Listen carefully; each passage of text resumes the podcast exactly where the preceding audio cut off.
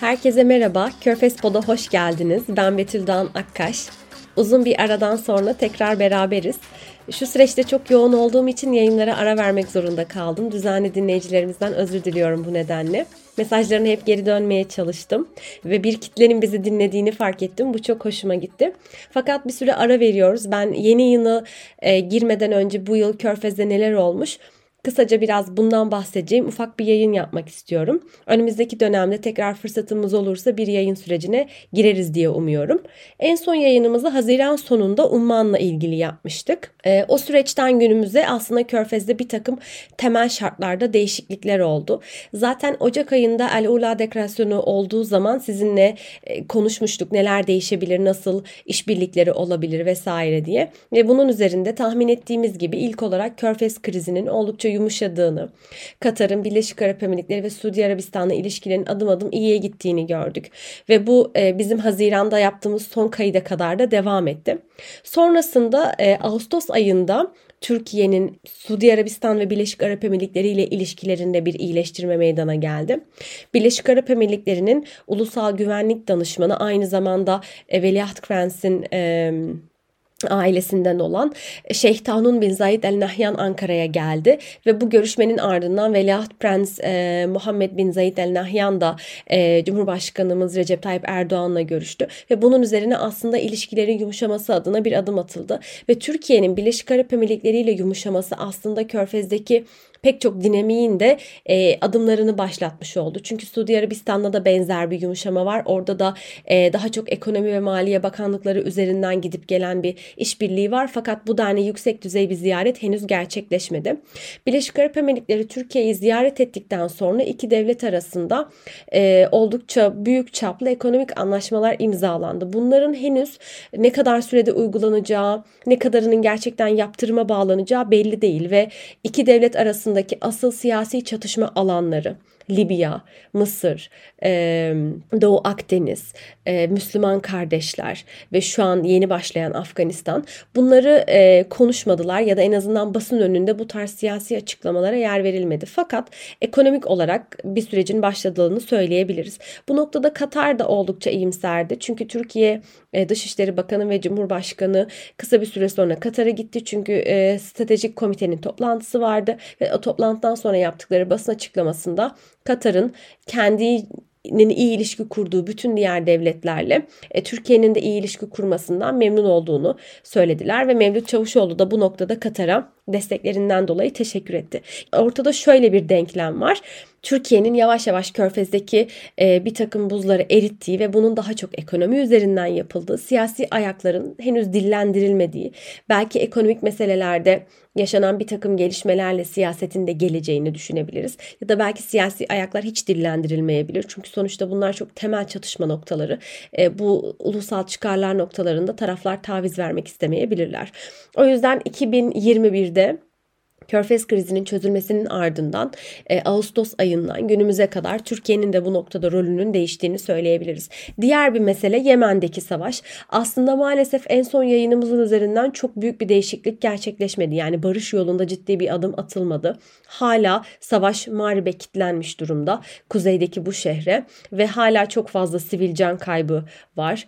Covid vakaları vesaire sağlık durumları, daha önce yayınlarımızda bahsettiğimiz temel ihtiyaçlar, hala bu insanlar yoksunlar ve o yüzden elimizde Yemen'le ilgili şöyle bir olumlu gelişme oldu diye size duyurabileceğimiz maalesef bir durum söz konusu değil. Diğer bir nokta Suudi Arabistan-İran gerginliğinde bir adım yaşandı. Biz en son kaydımızı yaptıktan sonra ve İran'la Suudi Arabistan aslında basından gizli olarak görüştüklerini, 3-4 görüşme gerçekleştirdiklerini söylediler ve İran'ın nükleer anlaşmada tekrar masaya oturmasını ve daha şeffaf bir sürece girmesini Suudi Arabistan desteklediğini açıkladı. Ve bu aslında ilk kez oluyor çünkü taraflar bir aracısız kendileri görüştüler ve bu çok önemli bir ayak. Kendileri görüştüler ve Suudi Arabistan İran'ın bölgedeki potansiyel tehdidini onunla masaya oturarak azaltma kararlılığında olduğunu gösterdi. Bu tipik bir Muhammed Bin Selman politikası diyebiliriz. Çünkü o risk alıp belli adımları atmak istediğini göstermiş oldu. Veliaht Prensliğe geldiği ilk süreçten günümüze kadar. Diğer bir önemli mesele son kaydımızdan bugüne Katar Şura Meclisi seçimleri. Şura Meclisi temel olarak emire danışmanlık yapan bir danışma konseyi, üyelerinin bir kısmını emir atıyor, bir kısmını halk seçiyor. Katarlılar aslında uzun zamandır Şeyh Hamad döneminde, yani şu anki emirin babasından beri bu seçimi bekliyorlar. Fakat araya Arap Baharı'nın girmesi, Körfez krizinin girmesi bu seçimin ertelenmesine neden oldu. Ve son yıllarda artık bunun planlandığı ve bir seçim yasası oluşturulduğu söylendi. Bu seçim yasasına göre belli bir yıldan önce annesi babası ya da dedeleri Katar'a yerleşmiş olan insanlar oy kullanabiliyorlar, Katarlılar. Ve buradaki asıl kriter aslında Katarlı tanımının yapılmış olması. Çünkü seçim yasasındaki Katarlı tanımı kimlerin oy kullanabildiğini belirliyor ve bu biraz tartışmalara neden oldu. Çünkü bazı aileler uzun yıllardır Katar'da oldukları halde aileleri o süreden önce vatandaşlık almamış. O nedenle bu hakka sahip olamadılar. Sonradan Katar vatandaşı olanlar da aynı şekilde oy kullanamadılar.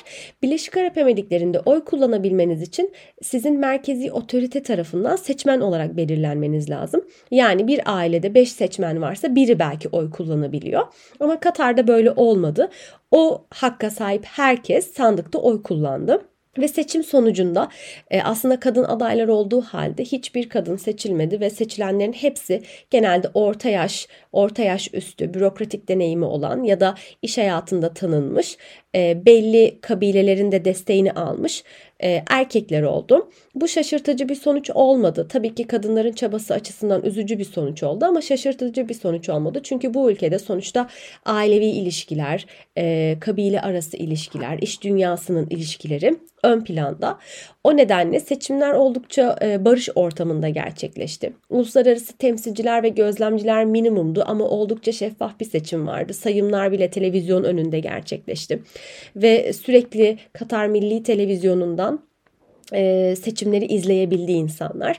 Yani oldukça heyecanlı bir ortam vardı. Katar Şura Meclisi emirin temel güvenlik riski görmediği konularda karar beyan edebiliyor ve emirin kararlarında revizyon isteyebiliyor. Yani temel ekonomi, güvenlik, dış politika gibi konularda aslında çok fikir beyan etmesi beklenmiyor. Bu manada rolünün çok kısıtlı olduğunu söyleyebiliriz. Fakat uzun vadede ülkedeki siyasal kültürün ve gençlerin devlet politikasına olan ilgisinin artması açısından önemli buluyorum. Çünkü bu ülkelerdeki siyasi kültürü batılı demokratik değerlerle eleştirdiğimizde elimizde bir şey kalmıyor. Fakat onların kültürleri içinde bunun daha şeffaf bir hale geldiği metotları incelediğimizde aslında ne kadar kıymetli olduğunu böyle süreçlerin biraz daha görmüş oluyoruz. Son olarak Körfez ülkelerinin Afganistan'daki politikasına değinebiliriz biraz. 2021'i neyle kapatıyorlar? Bunu konuşabiliriz. Geçtiğimiz haftalarda Körfez'in yıllık toplantısı gerçekleşti. 6 Körfez İşbirliği ülkesi Riyad'da bir araya geldi. Oldukça olumlu bir ortam vardı. Bu toplantıdan sonra aslında Katar ve Türkiye uzun zamandır Amerika'nın Afganistan'dan ayrılmasından sonra Kabul Havalimanı'nı ortak olarak yürütmek istediklerini belirtmişlerdi. Bu nedenle iki ülke aslında bu noktada birkaç aydır çabalarını hem uluslararası arenada gösteriyorlar hem bu noktada girişimlerini yapıyorlar. Fakat buna karşılık Birleşik Arap Emirlikleri de havalimanını yönetmek istediğini ve bazı lojistik görevler almak istediğini söyledi. Şimdi Afganistan'a baktığımızda Körfez'de Afganistan'la en erken ve en köklü ilişkilere sahip ülke Suudi Arabistan. Çünkü 1980'de Sovyet işgali olduğunda orada aslında Taliban'ın oluşum sürecinde, oradaki İslami direnişin oluşum sürecinde hem finansal anlamda hem fiziksel ve psikolojik destek anlamında o halka ciddi bir Suudi Arabistan yumuşak gücü oluştu. Ve daha sonra da bu tamamen kesilmedi. Ne zaman 11 Eylül olaylarıyla dünya genelinde Suudi Arabistan ve Birleşik Arap Emirlikleri biraz terörizmle suçlandılar. O zaman kendilerini hem Taliban'dan hem Afganistan'dan biraz ayırdılar. Çünkü El-Kaide de orada yerleşke halindeydi. Fakat Birleşik Arap Emirlikleri bu noktada biraz ayrılıyor. Çünkü NATO'nun Afganistan'daki barış gücüne dahil oldu ve hatta buna dahil olan tek Arap ülkesi. Bu noktada bir yumuşak gücü var. Türkiye ise tüm bu dönklemin içinde hem Afganistan'da uzun süreli tecrübeye sahip, hem iyi bir orduyla daha önce orada benzer bir görevde bulunmuş, zaten havalimanını opere ediyor. O nedenle Türkiye'nin Katar'la beraber bu işbirliğine giriyor olması ve karşısında bir Birleşik Arap Emirlikleri ve onun karşısında da bir Suudi Arabistan olması bize başka bir denklem getiriyor. Bir de şunu belirtmek lazım.